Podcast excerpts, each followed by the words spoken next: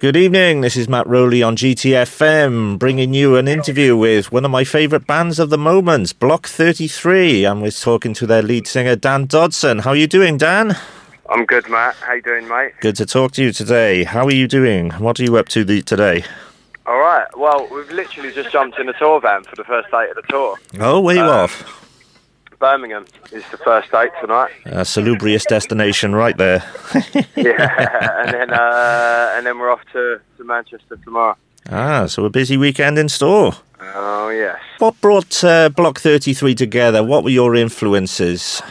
Um, so what brought us together was I was just playing locally, like acoustically. I'd just written some songs, and I thought I'm just going to go out and gig these songs on my own. Yeah. Um, after a few tried, um, sorry, after a few failed attempts of trying to put a band together, so I thought I was just going to go and do them on my own. And then playing in the Hertfordshire music circuit, I met Tino, who's our bass player. For Yes. anyone who doesn't know.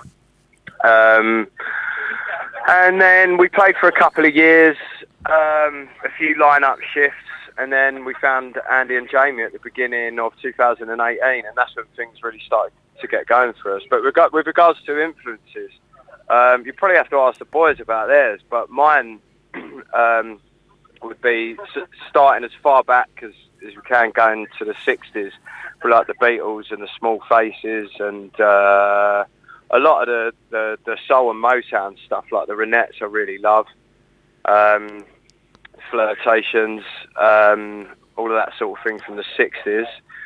Um, yeah, and then just just sort of like cherry picking bands from the other decades. I'd say like you know the Jam, the Smiths, Stone Roses, Oh, absolutely, Um, yes. Oasis, and and more recently, I say recently, we're still going back 20 years, like the Libertines. Hmm.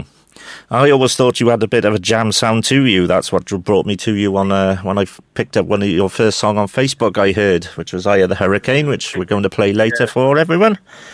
So, That's uh, yeah, that's what we get told, mate. Yeah. so how long have have you been playing as Block Thirty Three now, Dan? Um, the band formed at the end of 2015, Mm-hmm. um, but the current lineup was the beginning of 2018. Coming on to your first headline tour, you said you're playing Birmingham and Manchester this weekend. Um, Yeah. You've played in Wales previously, down in Cardiff. What was that like for you and Clwb Ifor Bach? Unfortunately, It I had to miss it.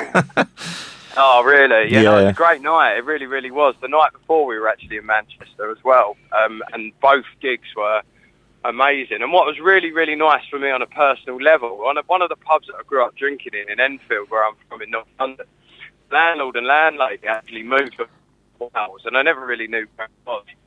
But they turned up at the show.